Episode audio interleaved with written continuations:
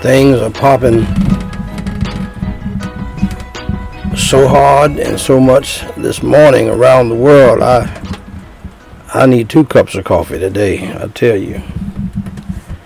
Uh, I have. In fact, I haven't seen a Saturday morning this news busy probably since 9 11.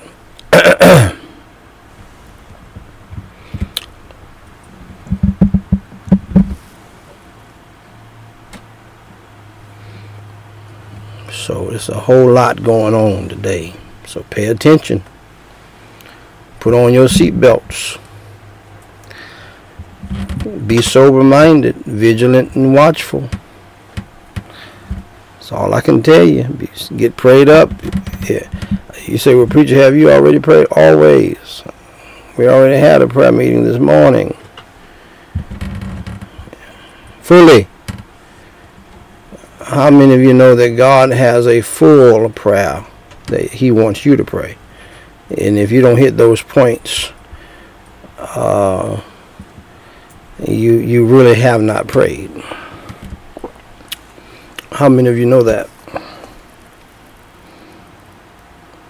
There's a full prayer, and then there's a short prayer that God gives us.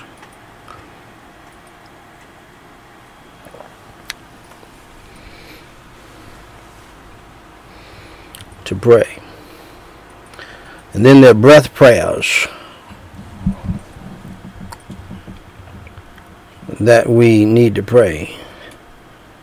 Lord, help me to respond right to this situation. That's it. In Jesus' name I pray. Amen.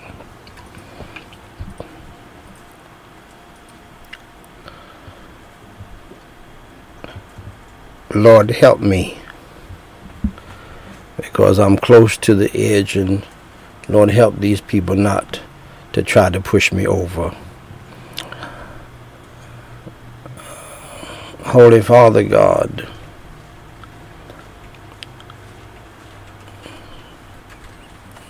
help me to witness to this person. Breath prayers.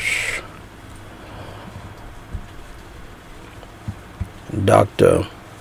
Rick Warren popularized it in recent years, but uh, it was uh, an old saint. And if you go to Bible college, you, you will learn about this person. You probably will never hear about him in your regular Christian life.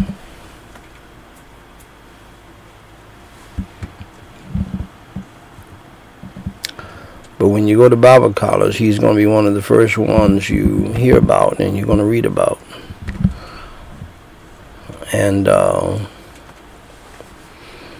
he's the one who is credited originally with that quote or saying breath prayers when you pray without ceasing. You have to learn how to pray some breath prayers. Quick, I mean, that's beyond quick. Short, beyond short.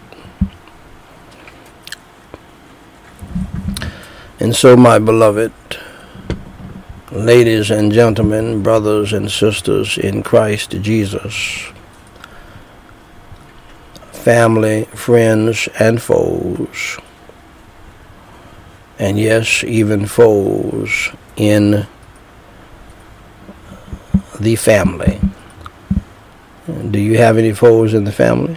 Oh, no, not me. I'm a sweet evangelical. Well, we, we don't have any foes in our families we're wonderful and we're great. And everything is always perfect for us sweet charismatics. Everything is everything is wonderful and dandy. You liar. You're a liar. Your feet ain't made and your heart pumps peanut butter. And that's the truth.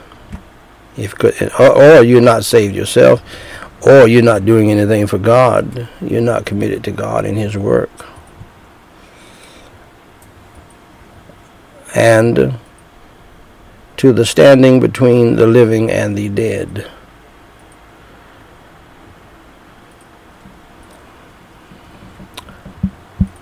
Prayer, devotional, memorial, family, and evangelistic service.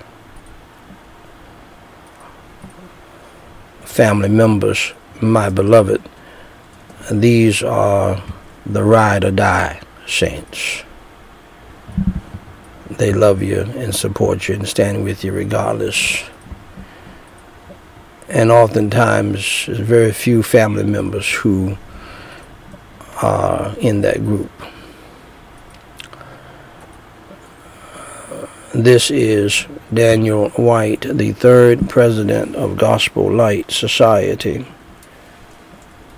International, with the Whyte House daily reading of the Chronological Bible, episode number 554, where I read the Holy Bible in the King James Version each day in chronological chronological order.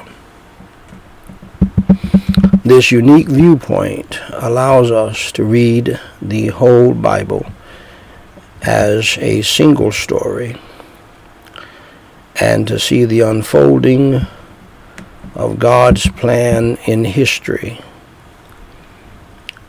the present and the future. Today we are reading 1 Kings chapter 4 verses 1 through 10.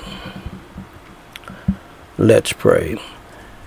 Holy Father God in heaven, I know that you're there and that your Holy Son is sitting at your right hand. Uh, you sit high and we are low, but Lord, you care about us and you have proven that with your own life. And so, Holy Father God, I praise you and I thank you for your holy word. Thank you, Lord, for the privilege, the power, and the peace that comes from and through prayer. Thank you for your holy word that says, Ask and ye shall receive, seek and ye shall find, knock and it shall be opened unto you.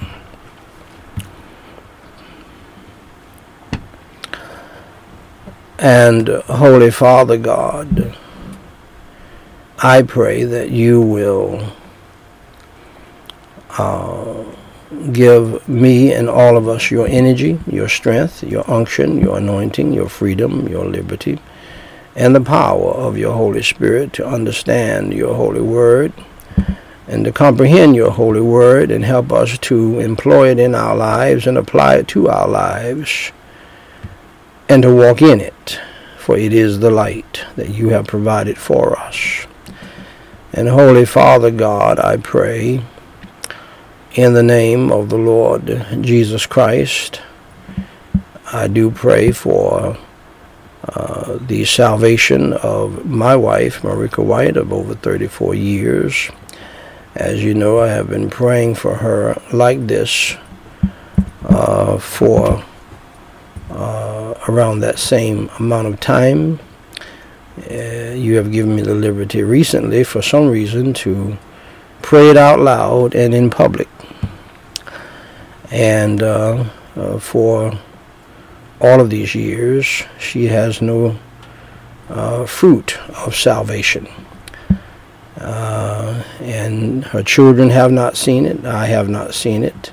But she told me that she was saved before we got married. And uh, the woman is just not born again, and uh, I believe she knows it.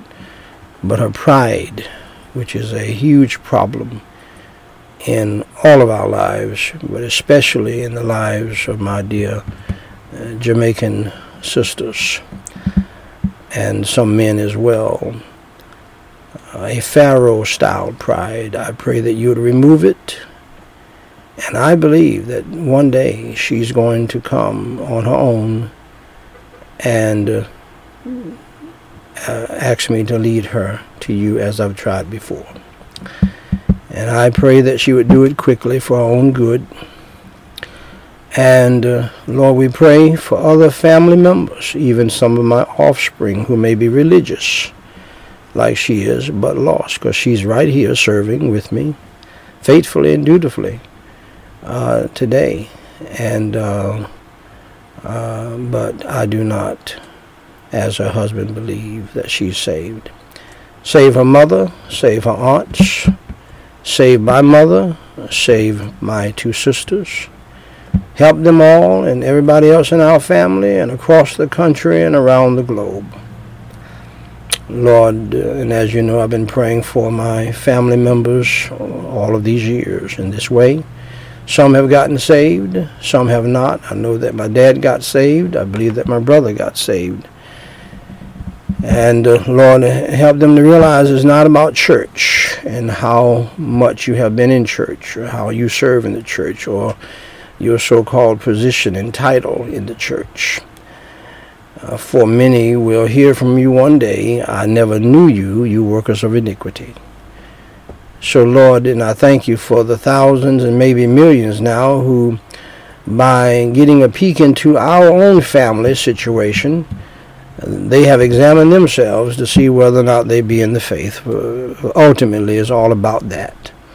It's not about us. It's not about our issues.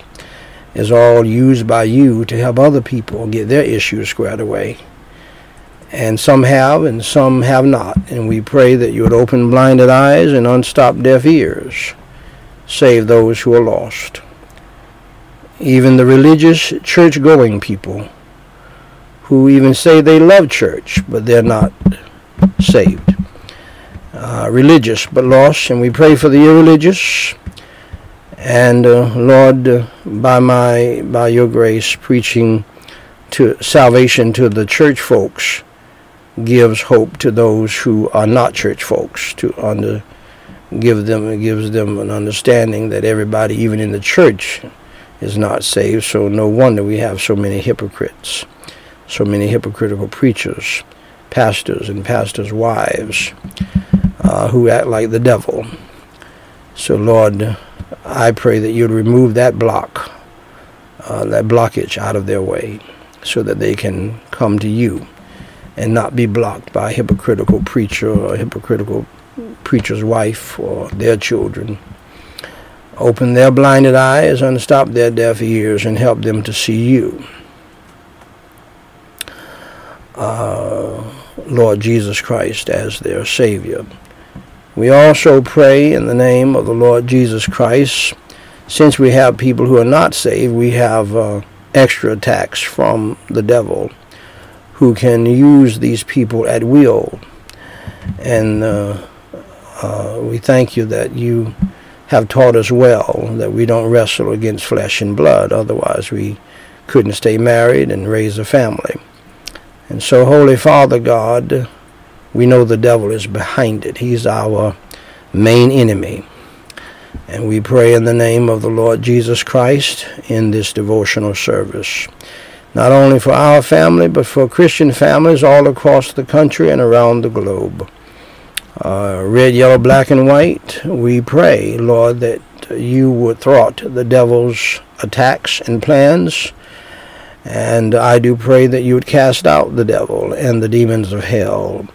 And the satanic demonic spirit of Judas, Jezebel, Sanballat, and Tobias uh, out of my wife, Meriqua Whyte, and out of the lives of other people in our family who have that problem in the church, in the community, in society, in this country.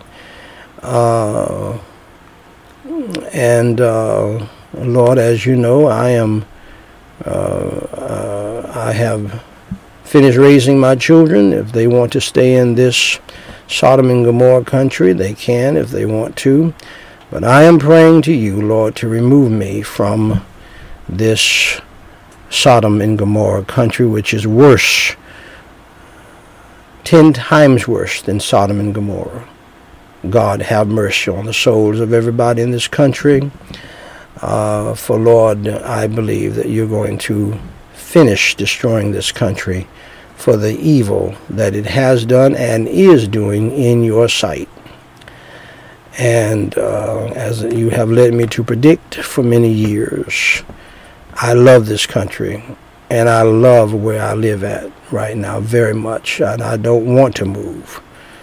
But uh, I cannot, I will not be able to survive here preaching uh, the way I preach because they have laws against me uh, doing so, and also they have laws against me if I don't address a man with a woman's name or a woman's pronoun. They they will drag me into the court house for such foolishness, Lord. I don't believe that that was the case in Lot's day. Uh, for we have lost our righteous minds in this country, and false prophets, false pastors, and false churches have allowed it to happen in your sight. And I am not a part of that, and I don't want to be a part of that. In fact, I have rebuked that under your direction, even today.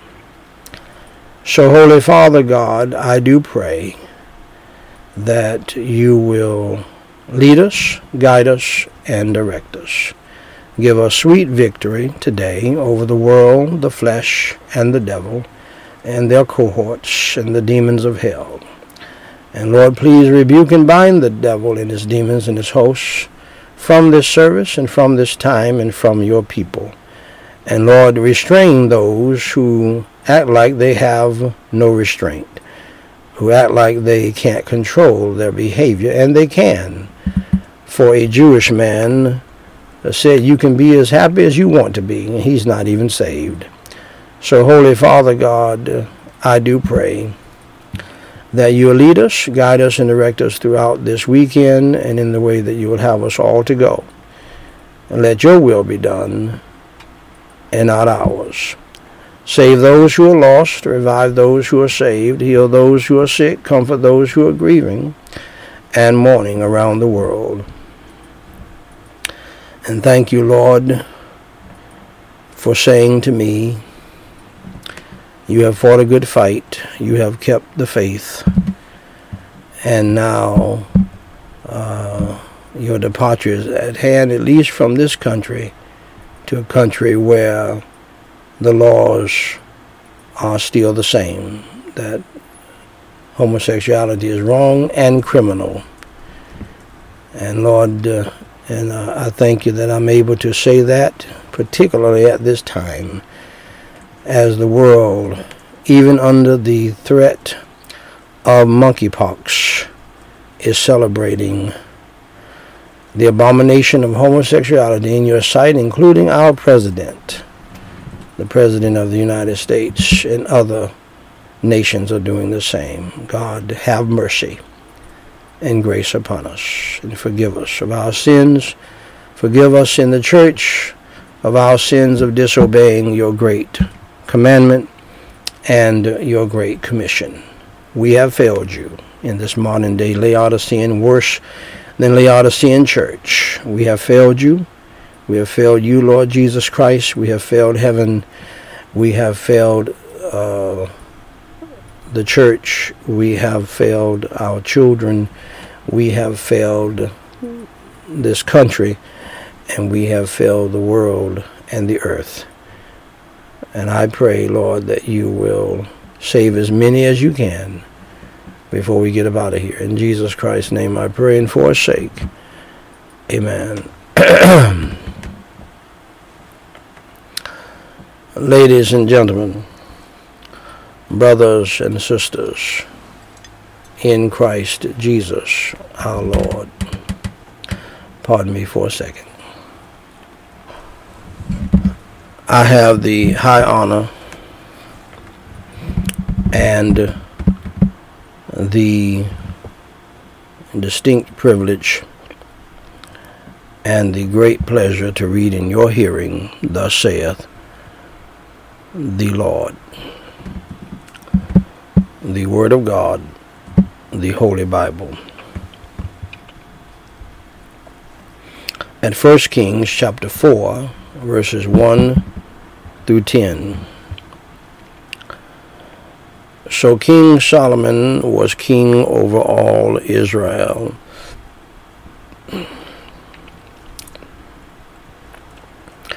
And these were the princes which he had. he had, pardon me.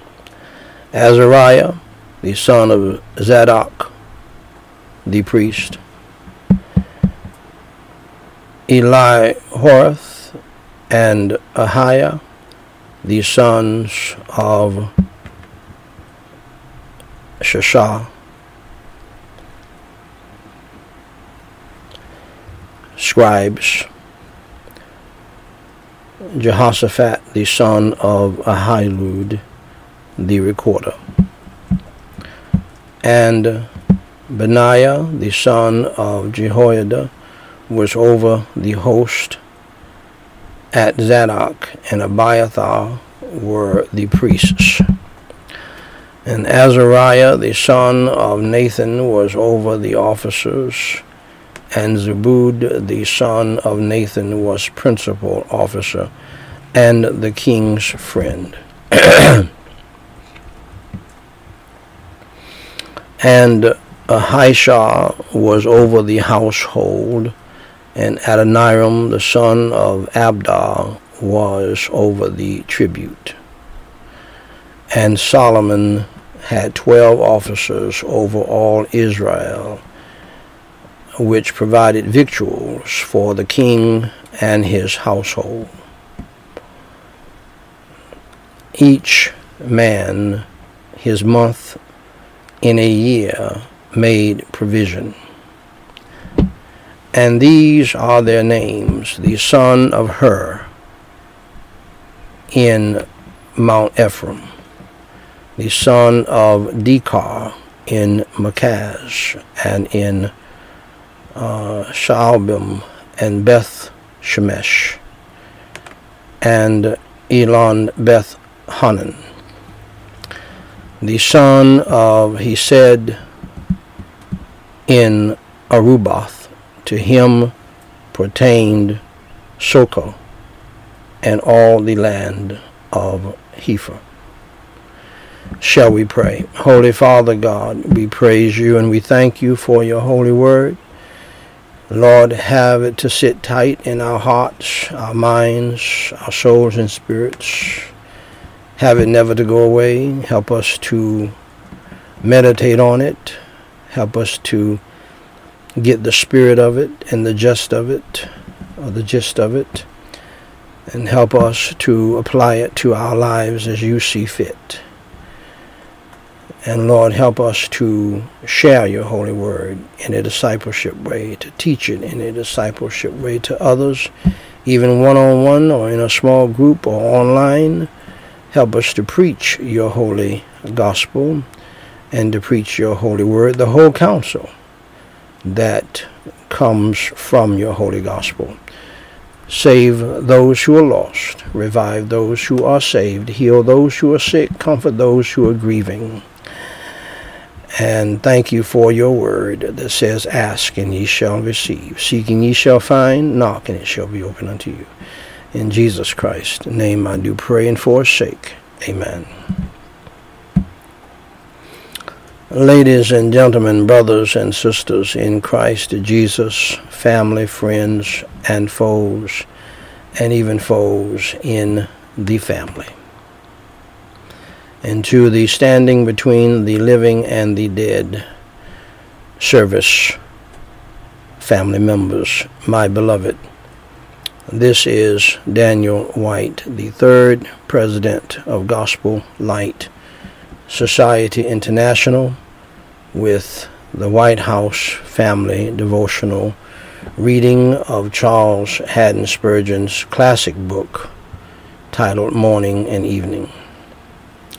This is the podcast, and this is episode number 579.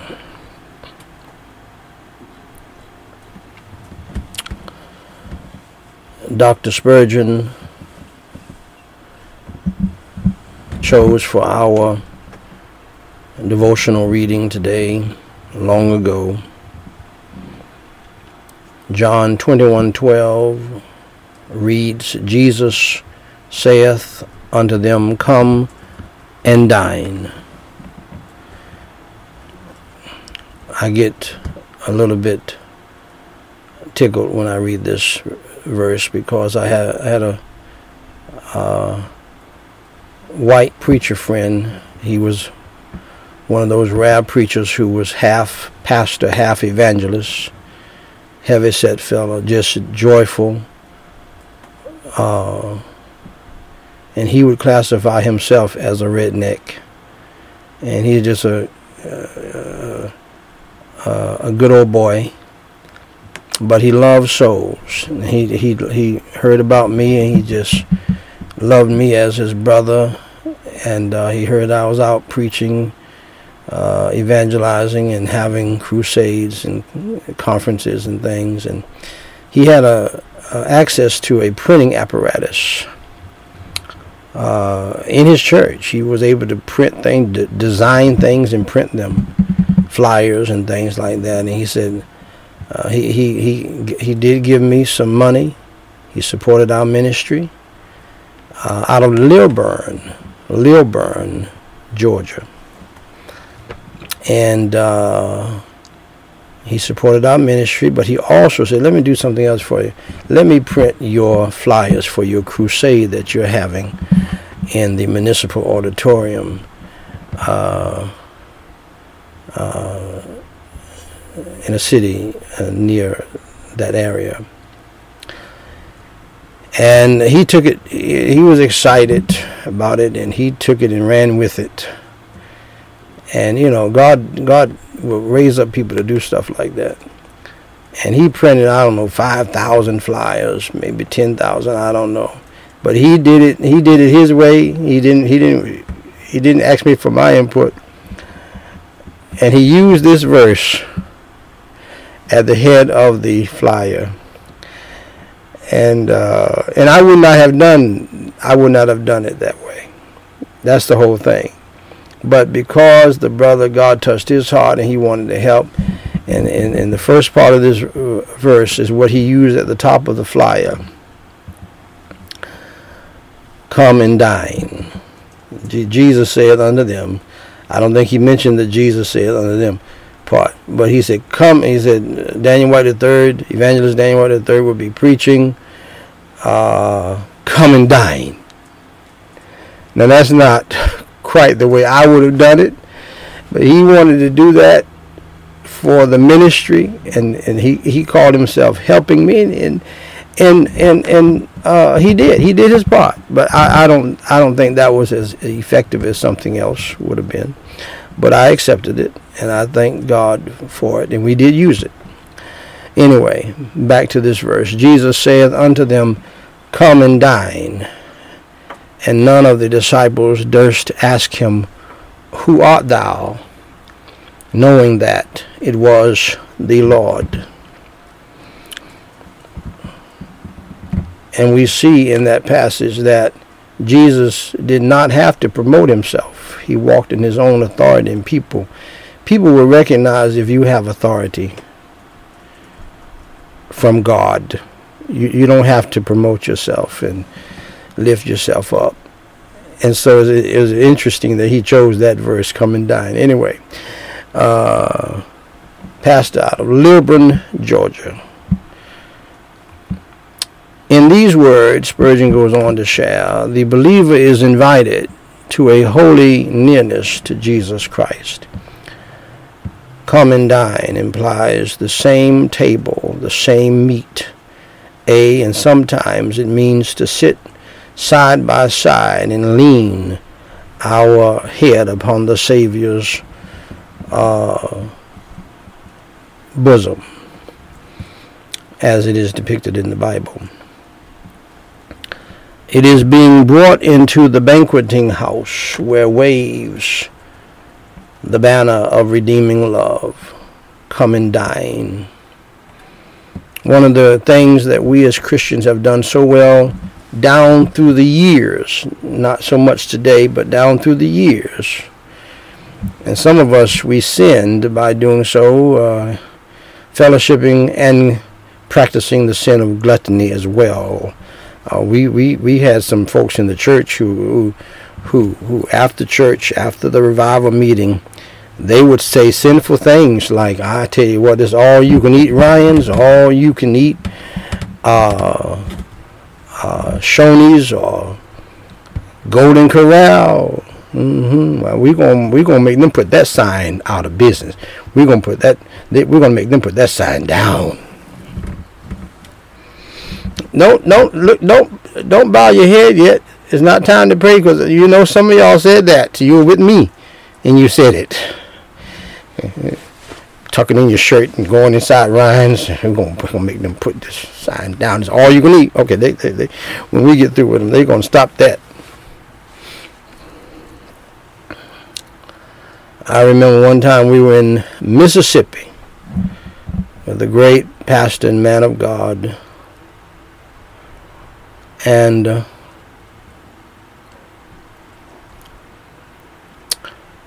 uh, and he had a favorite place. He, you know, see, see, this is why you can't take everybody.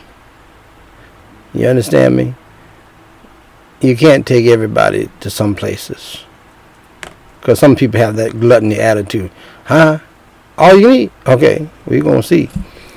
And uh, we were we were eating at a nice establishment, and it was predominantly white, and we were black.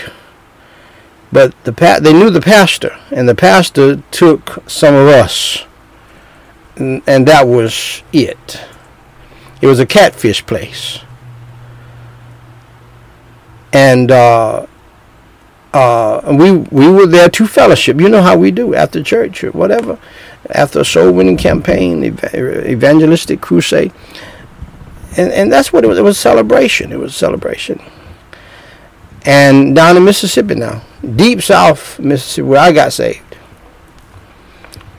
and the manager, the owner, had to send one of the servants over, and and and and, and they asked us to leave now he had eaten there before, and they love him. They know him. They asked us to leave. You know why? Uh, because some of us were acting like negras. Uh, because I'm just telling you the truth. I'm just telling you, some of us were acting uh, unbecoming. Put it that way. Some people you can't take with you to certain. But I don't care if you like it or not. And the truth of the matter is, we were we were putting them out of business at that table ourselves by ourselves, and they asked us to leave. And some people cried racism. I didn't. When you act crazy like that, and you know, the man invites you to a nice place, and you act crazy, and you asking for five and six bowls of catfish. Come on, man. You can't do that. And so they asked us to leave.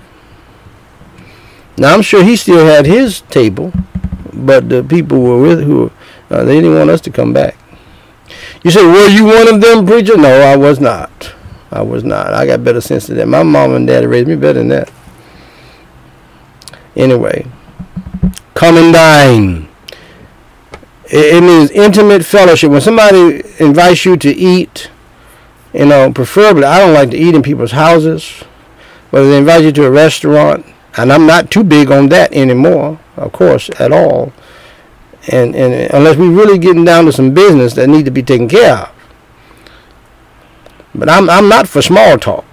I got pastor friends who are. They're, they're good at it. They love people very much and so forth. I, I'm an introverted person. I'm not in for small talk. We got to be taking care of something. I hate small talk. I, I won't even talk to you if you're going to try to do me do the small talk with me. I'm not going to do that. I'm not. I don't waste my time with that. But um, this this is I've, been to many fellowship dinners. You know, after our crusades and everything, many, and it's a, it's a wonderful, joyful thing, and and just great. I don't know how many times we've been to Denny's after a revival meeting up in Philadelphia or someplace else, in Hawaii, even in Alaska. Halibut. I learned about halibut fish in Alaska when I preached up there.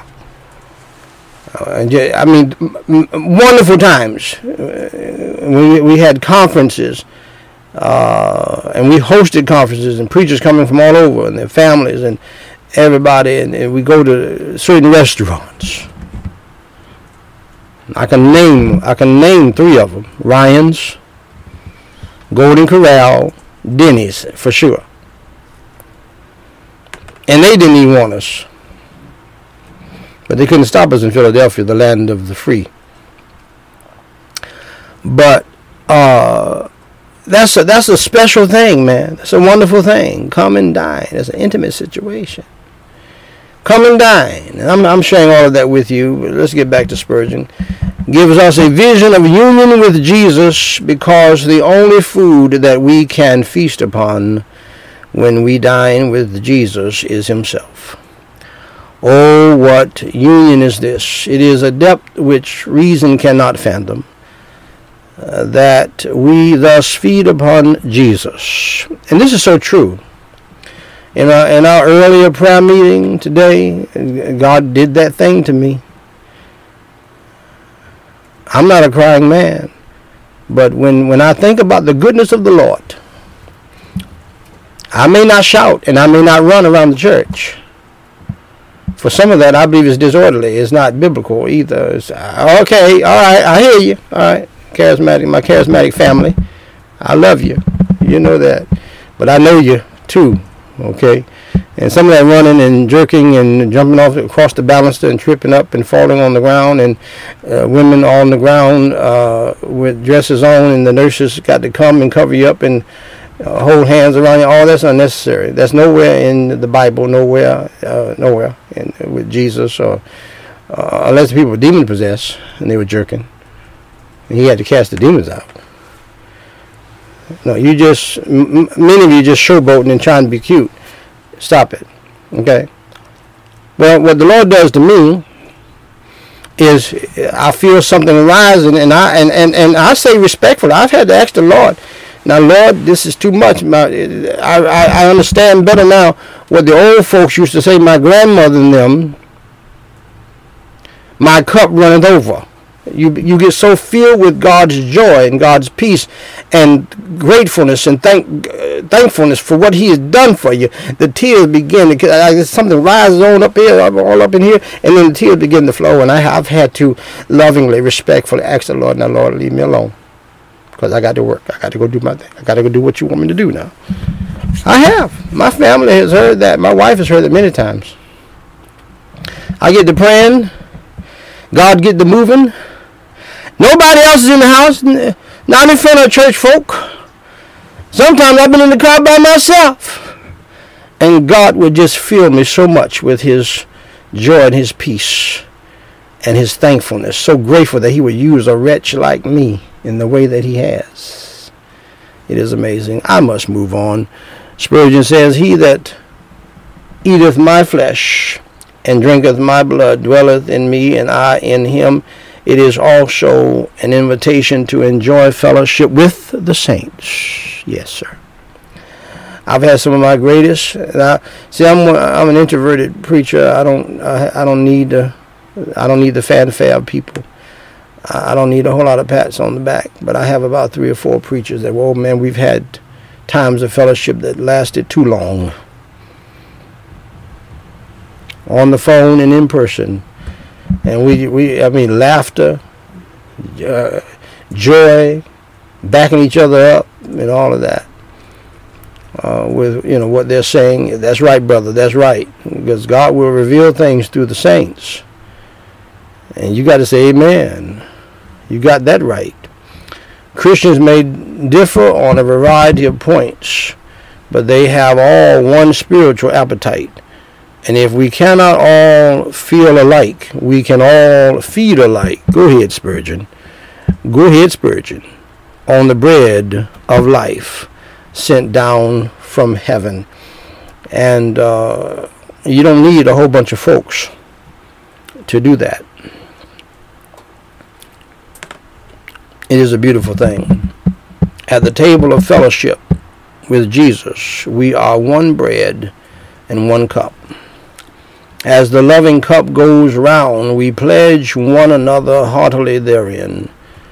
Get nearer, nearer, nearer to Jesus Christ, and you will find yourself linked more and more in spirit to all who are like yourself. Yes, sir. Yes, ma'am. It's a most wonderful thing to be linked to Jesus and to the saints of God who are truly born again. Oh, yes. Supported by the same heavenly manna and fueled by the same Holy Spirit. And I'm adding that if we were more near to Jesus, we should be more near to one another. In a true sense, we likewise see in these words the source of strength for every Christian to look at Christ is to live. To feed on Christ is to live. But for strength to serve him, you must come and dine. You must spend time in private prayer. If you're married, you need to pray with your spouse. And you husbands, listen to me, husbands. You need to lead in the spiritual uh, things of God, just like you need to lead in the sexual and physical things of God. You need to be the initiator. Okay? Because that's not going to happen. The prayer thing is not going to happen. The Bible reading thing is not going to happen on a consistent basis if you, sir, don't lead it. I don't have time to explain all of that. You just need to do it. Okay? You're not going to have on the physical side much sex in your marriage, which many of you complain about, if you don't initiate it because a woman can hold off on that for a while. You can't, sir. You cannot. Uh, you hear me? And you need to be the initiator. Don't be waiting on her. Talking stupid like I. Sometimes me, she just ought to jump on me and this, that, and the other. Uh, you know, that's not happening after a while by and by in the marriage. You better initiate that. And your spiritual life, your Christian life is not going to be good in the family if you don't initiate that. If you don't get up in time to pray with your wife at least, but in time to get everybody else up to pray with your children too. They need it. They may not. They, they in the, while, while they're young, they love it when they get into the teen years, not so much. When they get into the young adult years, not at all in some cases. But you need to do that anyway because something, God does something in people's hearts and minds through His Word and through His Holy Spirit through prayer. They may not show it on their face, but it's deep down churning and working. In the words of one preacher I knew in Columbus, Georgia, it's germinating. I really don't know what all that means, but you you get the idea. so Spurgeon goes on, we labor under much unnecessary weakness, God help us, on account of neglecting this precept of the Master. We none of us need to put ourselves on the uh, low diet of Jesus. Go ahead, Spurgeon. On the contrary, we should fatten on the marrow and fatness of the gospel that we may accumulate strength therein and urge every power to its full tension in the Master's service. Glory be to God. Thus, then, if you would realize nearness to Jesus, union with Jesus, love to his people, and strength from Jesus. Come and dine. Come and dine with him by faith. How do you come and dine? I'm adding this. You pray to God in Jesus' name. You read his word.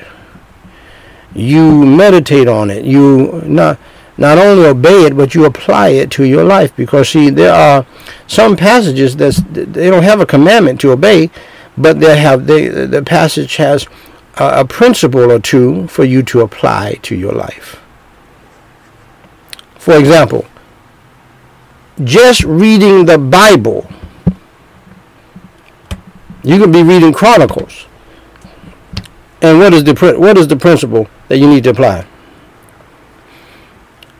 The Bible assumes that God exists. The Bible really does not set out to prove that God exists. So you need to walk by faith in God. Just by reading the Bible, you get that. Anywhere in the Bible, the principle is going to cry out to you, apply this to your life. Believe in me. Trust in me. In the words of Jesus Christ, have faith in God. Shall we pray? Holy Father God, we pray in the holy name of the Lord Jesus Christ. And we praise you and we thank you for your holy word. Thank you, Lord, also for the remembrances of magnificent fellowship times with the saints down through the years, but more importantly, with you. And Lord, help us to never forget this devotional time. Help us to come and dine at your table at your throne of grace, which you have invited us to come boldly to, to pray, to read your holy word, to feed on the manna of heaven, which is you, and obey your holy word and apply it to our lives. In Jesus Christ's name we pray and for his sake. Amen.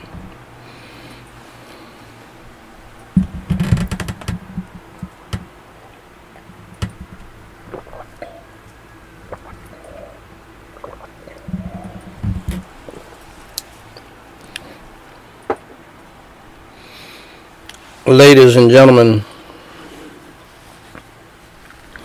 brothers and sisters in Christ Jesus, we're in the third day of this passage, which is, I believe, a part of the family verses.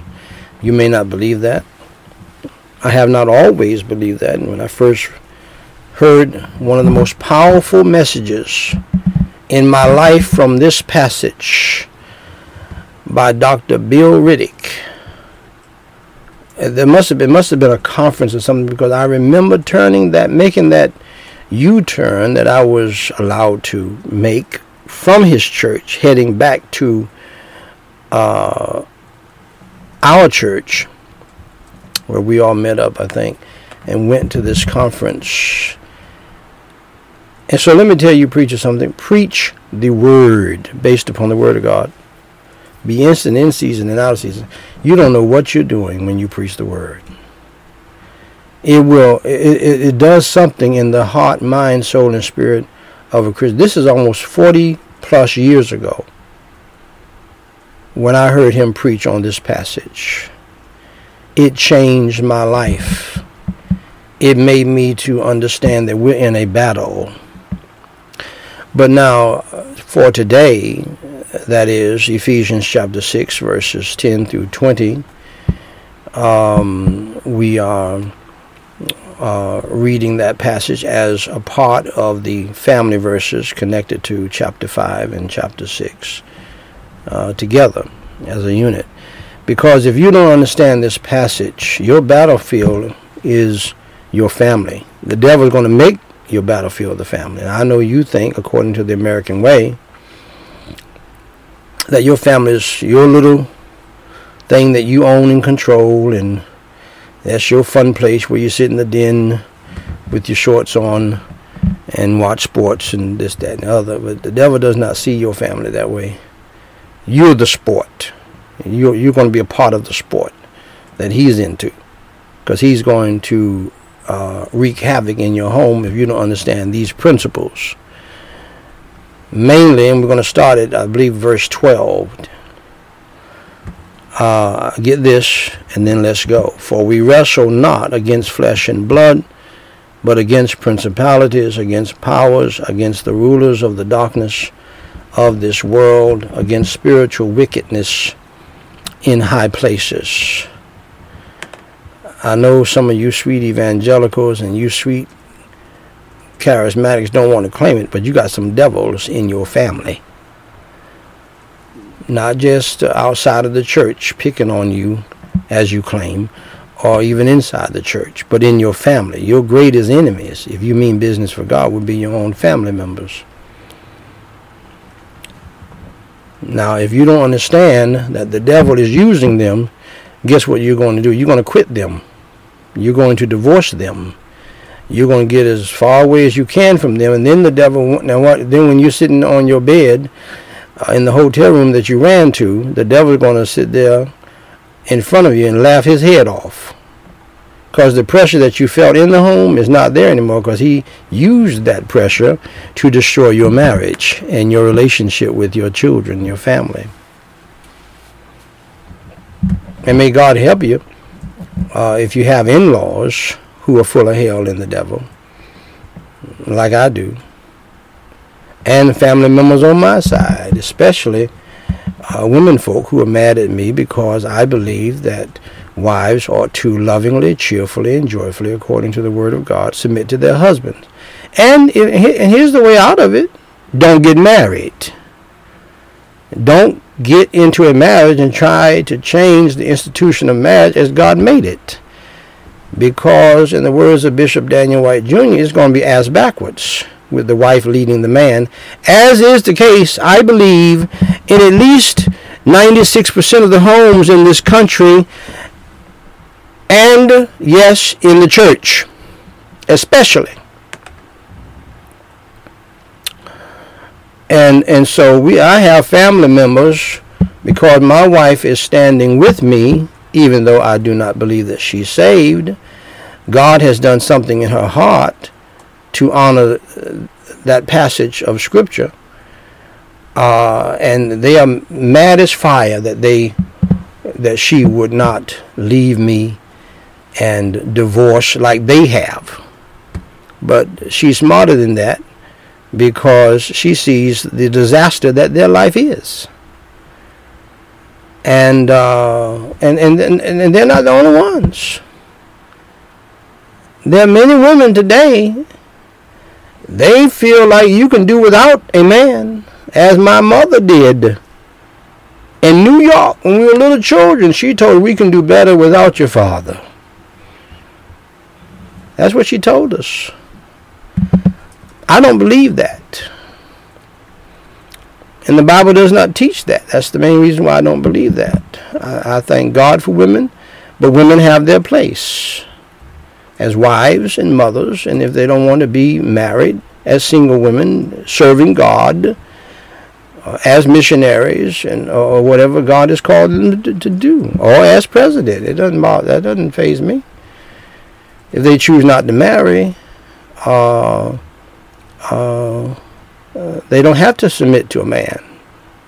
And if they do marry, they only have to submit to one man, not every man.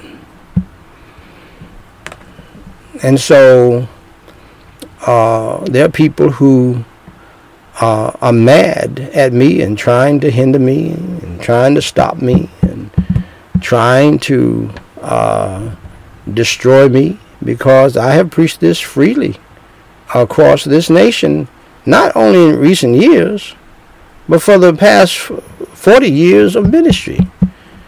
Because it's in the Bible, it's the whole counsel of God. And uh, if husbands don't understand that, you're going to be in a mess. If wives don't understand what the Word of God says about their role, there is going to be a mess in the marriage and family. And that's why we have divorces every day in the church. It's an industry. People that we thought would never divorce are getting divorces in the church. Uh, and, and, and with great fakeness and phoniness. Leading up to the divorce. telling, deceiving the church, their church, and the church in general, how wonderful their marriage is, how great their marriage is, how loving their marriage is, and oh, my sweet thing, and oh, my honey bunch, and he's so sweet to me, and this, that, and the other. It's a bunch of lies. And then all of a sudden, we see you in the funny paper getting divorced with no grounds to divorce. None. No biblical grounds whatsoever. You're just sick and tired of each other and you see somebody else's tail. That's all.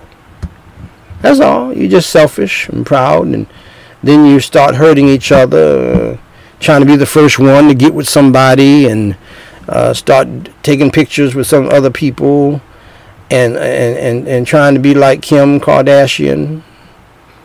Uh, and, and uh, Kim Kardashian is a, a, a smart woman but uh, uh, she she's not wise because if uh, Kanye is so fragile, she wouldn't be doing what she's doing and saying what she's saying over his children. That's just not wise at all. And Pete's not wise either. But anyway, that's what you start doing in the church. That's I mean you start doing the blaming and the lying. Who did what? And I tell all pastors, don't listen to that garbage. Because the truth of the matter is much of a married couple's life is hidden. 99% of it is hidden by God until he reveals it.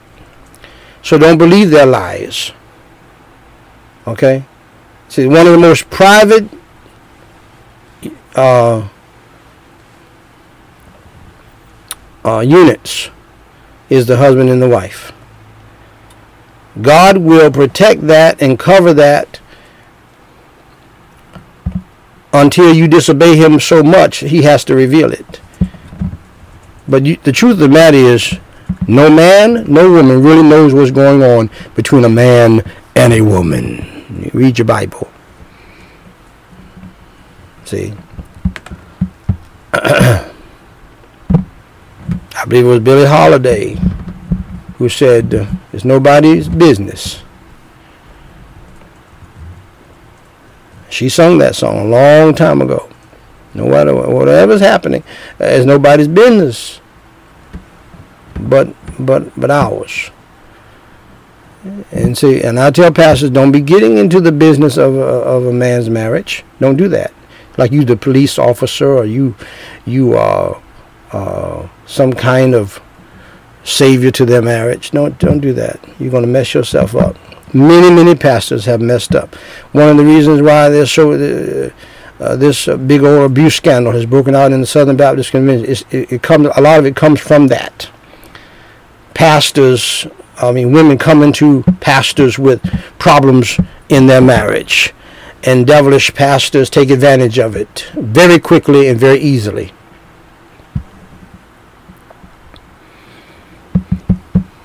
Before you know it, you got a mess on your hands.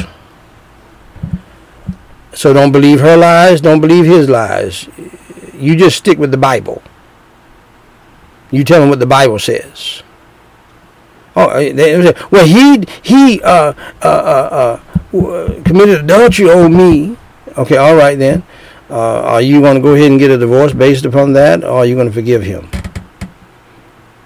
But I can show you verses about both things. He comes in saying, "Well, she committed adultery on me." Okay, so what are you going to do? You tell me, because I don't know. I don't believe either one of you. And there's no way I can prove it. And I'm not going to get down in the weeds with you in, in your mess. Now, I'm going to stick with the Bible. Here's what the Bible says. You do whatever y'all want to do. But don't put me in it. I, am interested in remarrying this other sister. I'm not going to marry you, so go someplace else. Yeah, I'm not going to, because I, I don't, I don't believe you. I don't know what you're doing. I don't know what you did. As far as I'm concerned, both of you are lying to me.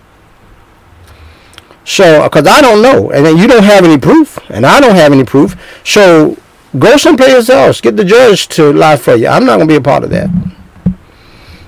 And I'm, I'm telling all pastors, do not remarry do, divorced people. Don't put your uh, good name to that mess. I heard the other day that uh, Bishop T.D. Jakes married uh, the divorced pastor down in Houston to Shaq's uh, wife, former wife. He should not have done that. You can be friends with somebody without marrying them, and it doesn't matter how much money they pay you. Don't do that, pastors. You're getting yourself in trouble because you don't know what's going on between them. Only God knows. Pray for them, show them the Bible, show them the consequences from the Word of God, and go your way. That's it. And don't and and by the way, connect with some other churches and get a counseling company to handle these things. You don't even need to be doing that at all. You don't need to be counseling couples. You don't have time for that. You need to preach the word of God and preach more on Ephesians chapter 5 and chapter 6. Take down the divorce care sign and put up marriage care. Verse 13, wherefore take unto you the whole arm of God, and then preach on Ephesians chapter 5 for about, a, about two months. Chapter 6 for two more months. You can preach on that passage for half a year is everybody going to like it? No. But you need to preach the word in season and out of season. The problem is in the home. The reason why your church is jacked up is because the homes are jacked up, man. I mean, it's common sense. And what you're doing is trying to take up the jacked upness and make it into a church. And God is not in that. Man, you got to start the right way and do the right things for it to work in God's sight. You want to take the pain and hurt of people and try to make a church out of it. You can't do that. And that's what you've been doing for years. And that's why your church, as soon as they have some, they, they, they get a coronavirus plague, it falls apart. Because it's built on fluff, chaff. It blows away. See? You disrespected husbands and fathers, took over their families, ran the church through the women, and now what, what do you have? A bunch of hurting women, a bunch of. Listen to me very carefully. This is what makes my sweet evangelical women friends mad. Oh, it makes them mad. They hate me. White and black now. Not only black, not only my family, white and black. Mostly uh, some of my sweet white evangelicals and some of the black women who who are connected with them, they're mad as fire. Some of the things I say, as I'm getting ready to say right now, what are you gonna, what are you left with in the coronavirus plague when the churches, you've been running the church through women, dishonoring the men, they're gone. You got a, a church full of women and children now under duress. And what are you going to have? A bunch of stressed out women, and a bunch of horny women in the church. And they want you, Pastor. And and listen, listen to me very carefully, you you you uh Romeo.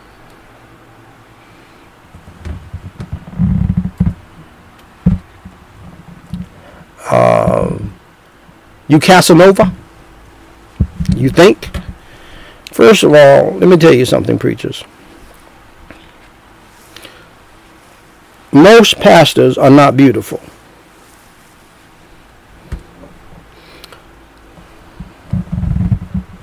They're not the most handsome. They're not the smartest. They're not the best. And so forth. Okay? But the devil will move upon a woman's heart and mind and vision and make you look like Denzel Washington, Billy Dee Williams,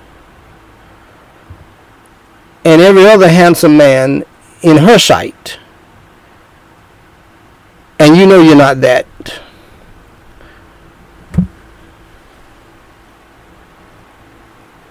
And and and and then arrest her heart and will be going for you because she's horny because you have belittled her husband to nothing and she looks and she looks at him like he's nothing and so she does not want to be involved with him. She, she's also attracted not only to that false picture she has in her mind of you she's attracted to you because you're married to the first lady and as one woman said one time in church she she she's attracted to you because she knows that you know it would be wrong for you all to get together and not only that, she's attracted to power. Most women are attracted to power and money from a, uh, from a human standpoint. And so she will do uh, some of everything she can do, and she'll line up behind other women just to see if she can get a word in. And that's why we have this convention wide scandal going on today. Don't tell me. I preach a sermon on hell, which is rare in churches today. I preach a sermon on hell. The title of the sermon was Hell. Do we really believe it? And uh, after I preached on that sermon, I was at the door shaking hands, and a woman told me, I said, Did you. Uh, get a blessing from that message? Did You understand that message? She said, she said, Pastor, I was not thinking about that message. I said, what? I preached on hell. I preached, uh, uh, preached hard on hell. She said, I was thinking about you. And walked out. Okay, so let me let me help you. You're not all that. Okay? that they try to make you to be is all designed by the devil to bring you down. Uh, this man out of Florida uh, who had 44 women charging him with sexual assault. Uh, Darrell Gilyard I don't think anybody thinks he's uh, Billy Dee Williams. But you got devilish women who are attracted to power and money and to your gift. They love what the Bible talks about the uh, uh, precious life. They love to go after that. And so you need to do everything you can to stay away from it. And you husbands, let me tell you something. Don't go to any church. I told you this before. You didn't believe me. Do not go to any church. No, no. Do not let your wife and children go to any church without you there. Now that there was a time I, I, I would not have had to say that say that. But I've been saying that now for the past 20 years. I told my little brother, who married a beautiful woman. And he was thinking about letting her work on work at the school. So I said, "Don't do that." Do you see my face? Huh? That that the face that you just saw is is a don't play face. I'm not playing with you. Don't do that. You don't send your wife down there to work under the pastor and the, uh, some other minister or somebody in the church. And I'm saying the same thing to you, sir. Don't do that you're setting your wife up for a fall, and uh, you don't need to do that. You go to church on Sunday with your wife. If you have to work on Wednesday, you don't go. Now look at me real good. Am I playing? I'm not playing with you. Don't do that. Because I know the power dynamic. Not because it has happened to my wife, because I have protected her from that. But I know the power dynamic, how that can happen and all other pastors know how that can happen. You must understand, and let me say this so I can move on. There's 10,000 things happening when a man and a woman get into a room together that you have really no control over. Other than saying, no, I'm not going to do that. And get your jacket, get your hat, get your grip, and run. Sir, that's the best thing you can do. But there's a powerful dynamic that takes place between a man and a woman in any given situation. And so, like Billy Graham, you don't need to be in a room by yourself with another woman. All, kinds of bad things are happening at the same time. A lot of it you cannot stop. All you can all you can do is control yourself and say, I, I's got to go. Excuse me. Whether you like it or not, things are happening in your mind, happening in her mind. You're trying to size her up. She's trying to size you up. What you gonna do? Me'll do a barbecue. What's up? All kinds of things are happening, especially if she's fine. And another thing, get Big Mama to be your secretary.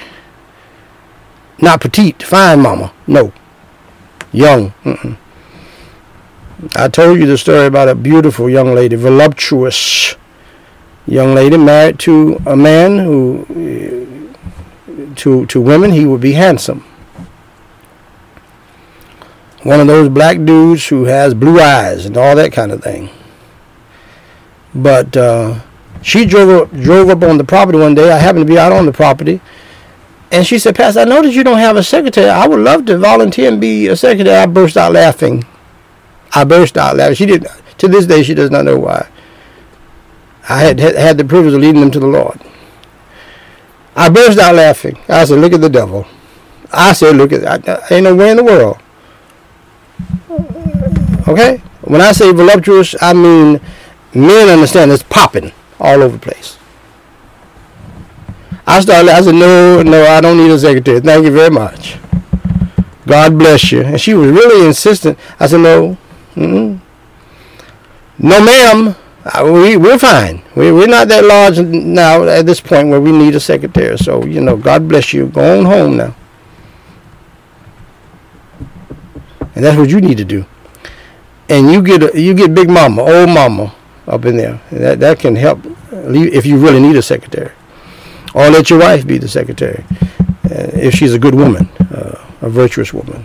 You don't need a devil up at the church house, but she's going to turn away half the church with her devilish attitude. So no, don't do that. I must go. Wherefore, take unto you the whole arm of God, that ye may be able to withstand in the evil day, and having done all to stand. Stand therefore, having your loins girt about with truth, and having on the breastplate of righteousness, and your feet shod with the preparation of the gospel of peace. Above all, taking the shield of faith, wherewith ye shall be able to quench all the fiery darts of the wicked.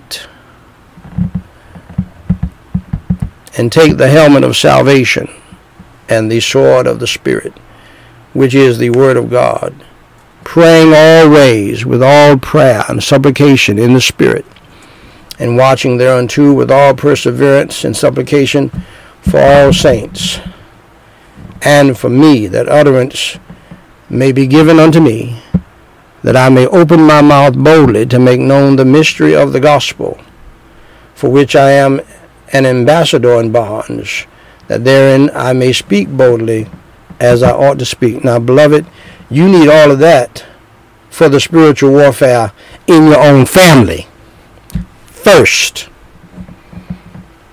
Because if you do something for God, it's going to be thick. And then for the other battlefields. And let me just say this to you praying without ceasing is one of the best things you can do to get through the vicissitudes of life and the battles on the battlefield. Now, dear friends, let's pray for other families to put on the whole arm of God and uh, to get saved if they're not. Holy Father God, I pray in the name of the Lord Jesus Christ. Heal all Christian uh, marriages and family based upon families based upon your holy word. And save families that don't know you as Savior. And Holy Father God, as you know, I had so much more to say, uh, but uh, I uh, cut back cut back on it a little bit today. So Lord, give them the message that they need to save their marriages and save their families. For uh, if they don't, that is a huge failure. Without compromise, based upon your holy word. And Holy Father God, I pray, in the name of the Lord Jesus Christ,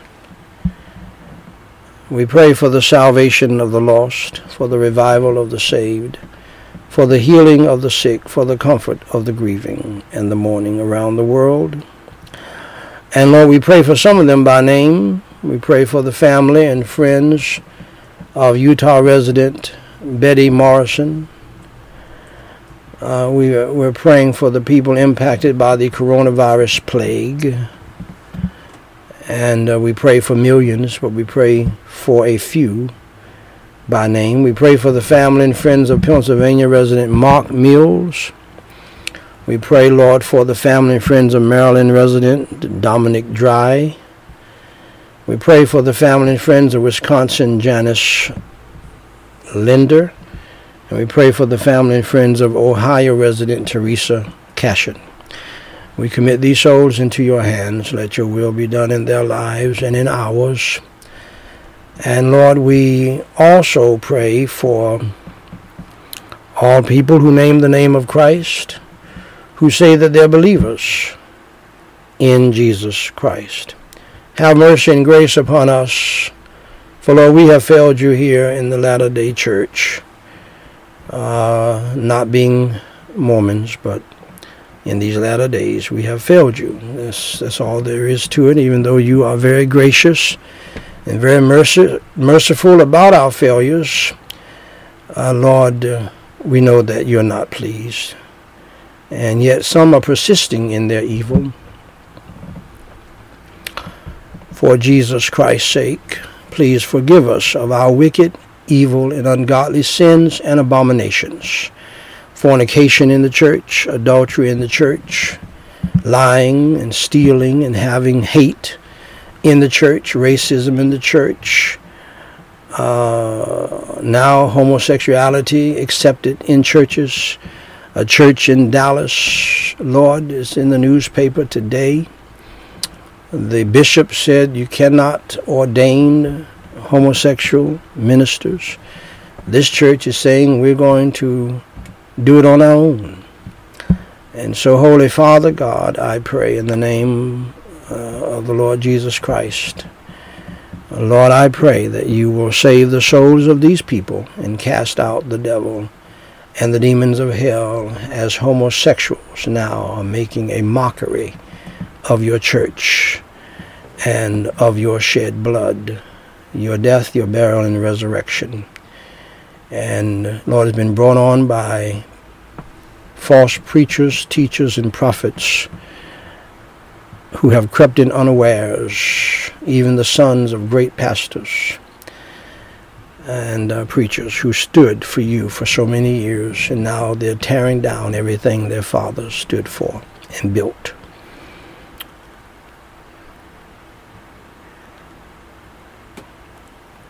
Lord, whatever they can do, help them to do it. And Holy Father God, we pray in the name of the Lord Jesus Christ, forgive us of our wicked sins that we're disobeying to this day. And that is the sins of disobeying your great commandment and your great commission. And Holy Father God, Lord, I do pray that you would forgive us. I also pray, Lord, that you would help us to humble ourselves and to pray, to seek your face and turn from our wicked ways and to repent and to get back to you, our first love. And Holy Father God, I thank you, Lord, for leading me to do what I did. Uh, but Lord, I am convinced this country the churches in this country and many around the world have forsaken you. And I thank you for calling me to be a prophet to go against the wicked tide of the abominations that are going on in the church today. It's been the one, it's been the greatest privilege of my life. Uh, outside of uh, first, even above, uh, being invited to the homegoing of your prophet and evangelist, Billy Graham. And Lord, I thank you for giving me peace that I did all I could do. And I pray that uh, you would pave the way for me to escape what's going to happen this wicked to this wicked, evil nation. And uh, I do pray in the name of the Lord Jesus Christ that you would save, and I still pray this, to fulfill all righteousness. Lord, I am not sure that you want me to even pray this anymore. I'm just not sure. I don't want to make a mistake because I do know that you're the God who hears and answers prayer. But maybe we're too far gone. And so I still pray, Lord, for all government leaders, all government ministers, even this president who just signed an executive order to recognize homosexuality, homosexual marriage, adding on to the LGBTIX plus in light of the fact that we are facing a monkeypox explosion still. These people are blinded by the devil. But I pray for his salvation. I pray for the salvation of all government ministers and officials from the President of the United States on down and around the world, that they will see the error of their ways in going against your creation and what you have created. You created men and women for a reason. And Lord, we pray uh, that uh, you would save those who are lost, revive those who are saved, cast the devil out of those who need the devil cast out of them. And I pray that they will lead in such a way that we will lead peaceful lives. Uh, as you know, Lord, I'm vulnerable now by law. Uh, they could uh, put me in jail for not recognizing uh, and not calling a man a woman not calling a man by a woman's name, not using now, Lord, something I, nobody even thought was going to come. People deciding to uh, tell you what pronouns they want to use, want you to use to call them, and if you don't do it, you can be fired, you can be put in jail, you can be sued. Uh, so, Lord, lift me up out of this Sodom and Gomorrah as you see fit.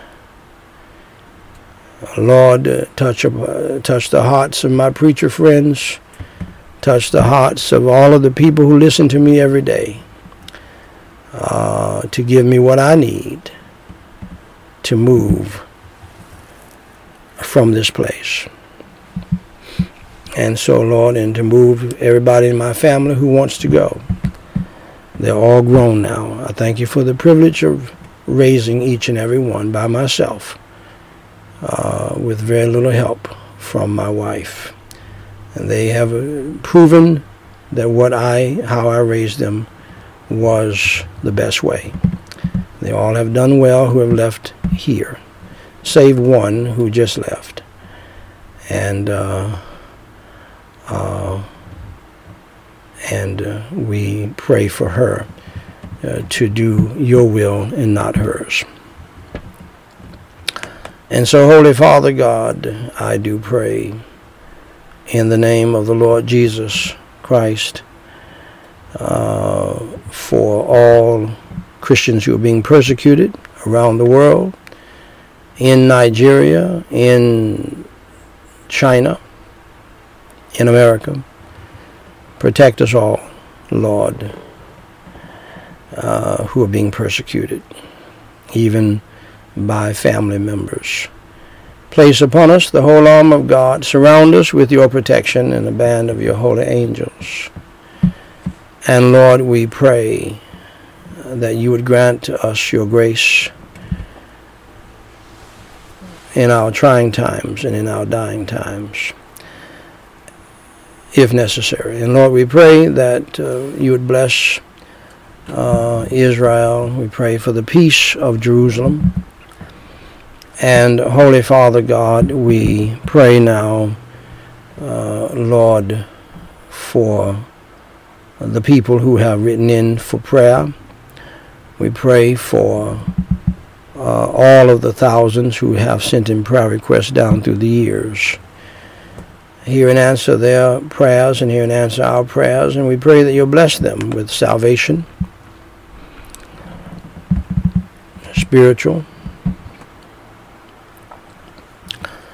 uh, family and life, financial and material, protection and provision, mental and physical blessings. We pray that you protect them from the coronavirus and now monkeypox and now hepatitis and now the disease that's in the economic system where one man said this morning that the um, inflation is going to continue to go high and will last a long time. People have already started laying off people. Some of the most innovative companies are laying off people. And at the same time, while many people are quitting because they've seen so many people get sick and die and they care for their families. We pray, Lord, for all of the prayer requests, the new ones. Help us to pray for Maris, for Jason, Michelle, and their families to get saved, restore their relationships with Tekla and Amaris and help them to follow God's direction. We pray, Lord, for Pastor Bushibi. Pastor Bushibi, uh, Lord, touch his heart and uh, have him maybe to prepare a place for me uh, as I am coming to see you here soon by your will. Lord, we thank you for, we join him in thanking you for souls saved at their church meetings. Thank you for the good report from the meeting in Shiroti. Thank you for Timothy's continued recovery. Please heal Melanie's eyes and bless the surgery. Please bless them with a water well. Please comfort Greg's family after he was killed in a motorbike accident. Enable them to register church properties with the government. Deliver them from economic hardships. Bless them with peaceful elections. Bless them with church construction and financial resources for open air gospel crusades. Bless them as they fast and pray. We pray for Cecil. Please protect them as they travel to a family reunion and bless the Sunday school and worship service. Help them all to return to their homes as new creatures in Jesus Christ. Now, Lord, we pray for all of the people who have believed in you, Lord Jesus Christ, for their salvation through the preaching of the gospel through this ministry. Help them to grow in the faith and to stand strong in the faith. We pray for Simpija, uh, Dennis in Kampala, Uganda. We pray for Tinga. We pray for Ezekiel. We pray for Jairo. We pray for Abizabah. And Lord, we pray in the name of the Lord Jesus Christ, uh, Lord, for those who have come back to you from a backslidden state or a cold state in their lives and have rededicated their lives to you. We pray for Salisu, Comfort, Alice, Gabriel, uh, as well as Victor, and uh, all others. We pray for the thousands who have made a profession of faith in you and the thousands who have come back to you. Help them all to stand strong in the faith and to grow in the faith. In Jesus Christ's name we pray and for his sake. Amen. Now, dear friend, if you're with us today and you have never truly believed in the Lord Jesus Christ, Jesus Christ said the most powerful, most loving, most important words ever said in the history of the world when he said, For God so loved the world that he gave his only begotten Son, that whosoever believeth in him should not perish, but have everlasting life. All you have to do is believe in the Lord Jesus Christ. First, understand and accept the fact that you are a sinner and that you have broken God's law. You have sinned against God by lying, by stealing, by having sex outside of marriage, by committing adultery, by lusting and coveting what other people have and lusting and coveting people and things, dishonoring and disrespecting and disobeying your parents, your father and mother. And uh, you have sinned against God by dishonoring God by taking his name in vain. You are guilty of breaking God's Ten Commandments because if you break one in God's economy, according to the Bible, you break the whole Ten Commandments. The Bible says in Romans 3:23, "For all have sinned and come short of the glory of God." We all have failed reaching God's holy standard of perfection. Second, accept the fact that there is a penalty for sin. There's a punishment for sin always. The Holy Bible states in Romans 6:23, "For the wages of sin is death." You will die because of your sins. Not because of cancer, not because of leukemia, not because of a car crash like the football player did the other day, but you will die because of your sins. And if God will allow you to die because of the sins you committed, He will allow you to go to hell if you do not believe in the Lord Jesus Christ as your Savior, and if you reject Jesus Christ and you choose darkness rather than light, sin and rather rather than good and go to hell, he will let you go to hell. That's your choice. God does not make anybody go to hell. He died on the cross.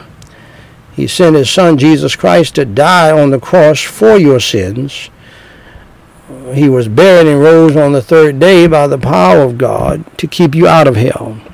Speaking of hell, accept the fact, dear friend, that you are on the road to hell right now. Jesus Christ preached more on hell than anybody else in the Bible. And he preached on it repeatedly. And in one of his sermons, Jesus Christ said in Mark 9 43 through 48, you can read it for yourself, and if thy hand offend thee, cut it off. It is better for thee to enter into life maimed than having two hands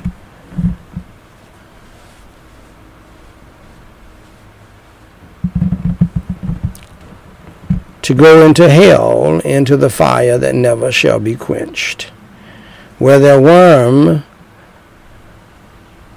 dieth not, and the fire is not quenched. And if thy foot offend thee, cut it off. It is better for thee to enter halt into life than having two feet to be cast into hell, into the fire that never shall be quenched, where their worm dieth not, and the fire is not quenched. And if thine eye offend thee, pluck it out. It is better for thee to enter into the kingdom of God with one eye than having two eyes to be cast into hell fire. And that's what we're dealing with, my dear friends. We're dealing with the fact that when you die, you will go to hell if you don't believe in the Lord Jesus Christ as your Savior and His gospel, which means understanding that He suffered as the Lamb of God, the sacrificial Lamb of God, uh, and became our Passover, not only for the Jews, but for the Gentiles. He suffered, He bled, and He died on the cross for our sins, was buried and rose on the third day. Receive his mercy, my dear friend. We all need his mercy. Nobody is better than you, and you're not better than anybody else. Receive his free gift and his grace. Just humble yourself down Stop thinking that you can work your way to heaven, that you can go to church a lot and think that's going to save you, that you can serve in the church a lot and think that's going to save you. Humble yourself down and understand none of the religious work that you do can save you. You say, Preacher, you preach a lot. You, eh, don't you believe that's going to save you? No, I do not. I preach a lot because I am saved and I want to see you saved. And more importantly, God wants to see you saved. Where their worm dieth not, and the fire is not quenched. Do you want to go to a place like that? If not, humble yourself down. Church membership can't save you. Joining the church can't save you. Getting baptized in the beautiful little pool with the painting behind you cannot save you. No, that's right. Baptism can't save your soul. Shaking the preacher's hand can't save your soul. Taking a chair in front of the church can't save your soul. Uh, you say, and I don't care how many times you did that when you were a child. Uh, getting baptized by the priest and sprinkling water on you as a baby and you were Christian, that does not mean you are a Christian. You're not born again. You're not saved. And you need to examine yourself in the church to, to see whether or not you are saved. If you don't have any fruits of salvation, you hate God, you hate Jesus, you hate the services, but you do them. You try to hinder them. You hate people who serve God in the church. You have a bad attitude. Uh, you're a liar, a thief, a Judas, a betrayer. You need to examine yourself. Remember now, Jesus was in the school of Christ for three and a half years and died and went to hell. Judas was with Jesus for three and a half years and died and went to hell and was the main betrayer of Jesus Christ. And he went and hanged himself, the Bible says. You know why? Because he knew he betrayed innocent blood. And you're doing the same thing. Get saved today. Humble yourself down. Repent of your sins and trust Christ as Savior, and you will find Jesus Christ living in you and through you and serving as a Christian will not be a burden. You won't be blowing and getting exhausted serving because He is doing it through you. So hell is a real place. Hell is a sad place. Hell is a bad place. And hell is bad news. But you must hear the bad news so that you can hear the good news and obey the good news. And here is the good news. As I said to you earlier, the best, the first and best sermon on the gospel uh, was preached by Jesus Christ himself. He even gave the history of the gospel in one verse. For God so loved the world that he gave his only begotten Son, that whosoever, the word whosoever means anybody at any time. There are many people in the church talking about inclusion today. Well, everybody is included. Everybody. Adulterers, fornicators, liars, homosexuals, everybody is included as far as getting saved. But once you get saved, you know instinctively that you cannot continue in your sin, be you an adulterer, a fornicator, a liar, a drunkard, or a homosexual. You can't be a member of the local church doing those things because you're going to tear down the testimony of the church as you have done, as many people have done.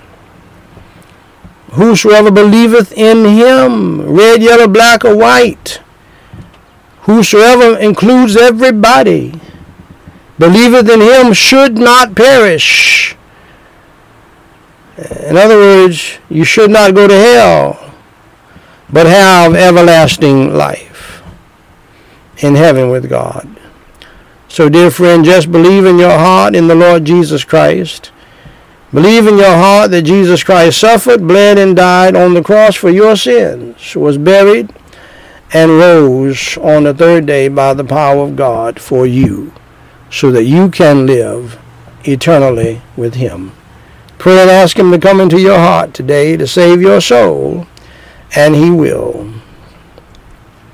Romans 10 9 and 13 says that if thou shalt confess with thy mouth the Lord Jesus, and shalt believe in thine heart that God hath raised him from the dead, thou you shalt be saved. Saved. Saved from what? Saved from hell. For whosoever shall call upon the name of the Lord shall be saved. Saved is a beautiful word when you understand what it means. You're actually being saved from the hell you deserve by believing in the precious blood of the Lord Jesus Christ, by believing in Jesus Christ, who suffered, bled, and died on the cross for your sins. And hell is for forever. Hell is forever, so you don't want to go there. Yes, there are many other blessings in believing in Christ, uh, but this is the main thing that you're getting saved from. You're getting saved from the power of sin that causes a hellacious life that causes hell by believing in Christ who paid for your sin debt. So believe in him today, trust in him, have faith in him, pray and ask him to save your soul and he will save you. Follow me in the sinner's prayer right now and mean it from your heart. Holy Father God, repeat after me phrase by phrase. Holy Father God, I admit that I am a sinner and that uh, I have done evil in your sight by breaking your Ten Commandments repeatedly in your sight. For Jesus Christ's sake, please forgive me of my sins. Please have mercy and grace upon my wretched soul. As I now believe with all of my heart, the best way that I know how, in your Holy Son, the Lord Jesus Christ the Lamb of God who has taken away the sin of the world.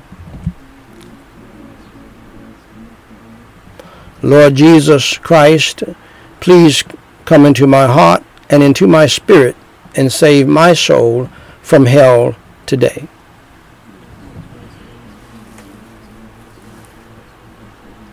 Even though I deserve to go to hell. And please save my soul to heaven today. Even though I don't deserve to go to heaven. Lord Jesus Christ, please come into my life, into my heart, my mind, my soul and spirit, and fill me with your Holy Spirit and help me to repent of my sins and to turn from my evil ways and to follow you, Lord Jesus Christ, in the new life. For it is in Jesus Christ's name I do pray. Amen. Now, dear friend, if you believed in your heart in the Lord Jesus Christ, that he suffered, he bled, and he died on the cross for your sins, was buried, and rose from the dead.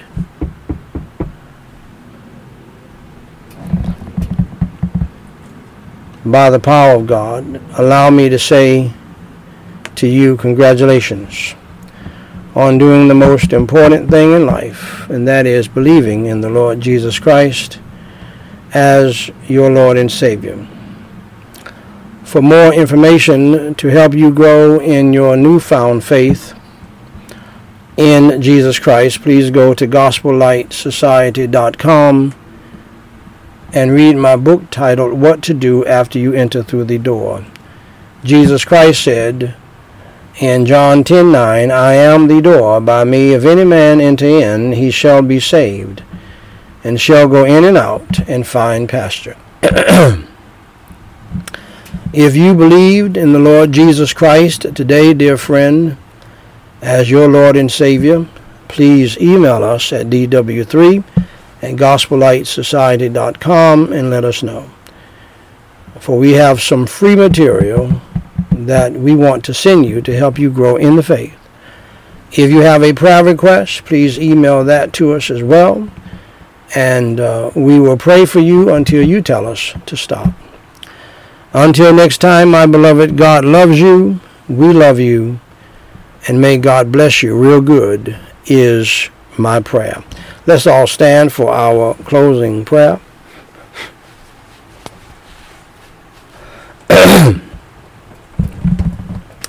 Make sure you pray without ceasing. And do not hold be to it but if the Lord tarries is coming and we live, it's very likely that I'll be preaching tonight on the second coming of Christ. And uh, uh, you won't want to miss that. So uh, keep checking back and uh, you'll be notified uh, what time I'll be preaching. Until then, whether you come back tonight or not, as a child of God in this day and time, if I were you, I would pray without ceasing. Read and meditate on the Word of God, specific verses that address specific issues you have in your life. Make sure you examine yourself and see whether or not you be in the faith. Because everybody singing about heaven ain't going. Let's pray. Holy Father God, we pray in the holy name of the Lord Jesus Christ, we praise you and we thank you so much for what you have done in this early part of the day. Lord, that will help people to have hopefully a better afternoon and a better evening and a productive afternoon and evening, understanding from Buffalo to uh, Uvalde, and Lord, I heard something disturbing about that this morning as well. To uh, the two girls who got shot in a church parking lot yesterday. Lord, help, help everybody to understand that anywhere they go could be their place of death. So help people in the church examine themselves and see whether or not they be in the faith save their souls. Help us to stop assuming that people are saved. They may be religious but lost. And then, Lord, we pray for the irreligious who've never been to a church. Open their blinded eyes, unstop their deaf ears, and help them to hear the gospel. And we pray for millions and millions and millions to come to know your Savior before it is too late. In Jesus Christ's name we pray and for his sake. Amen. God bless you, dear friends. Until next time. I'll fly away.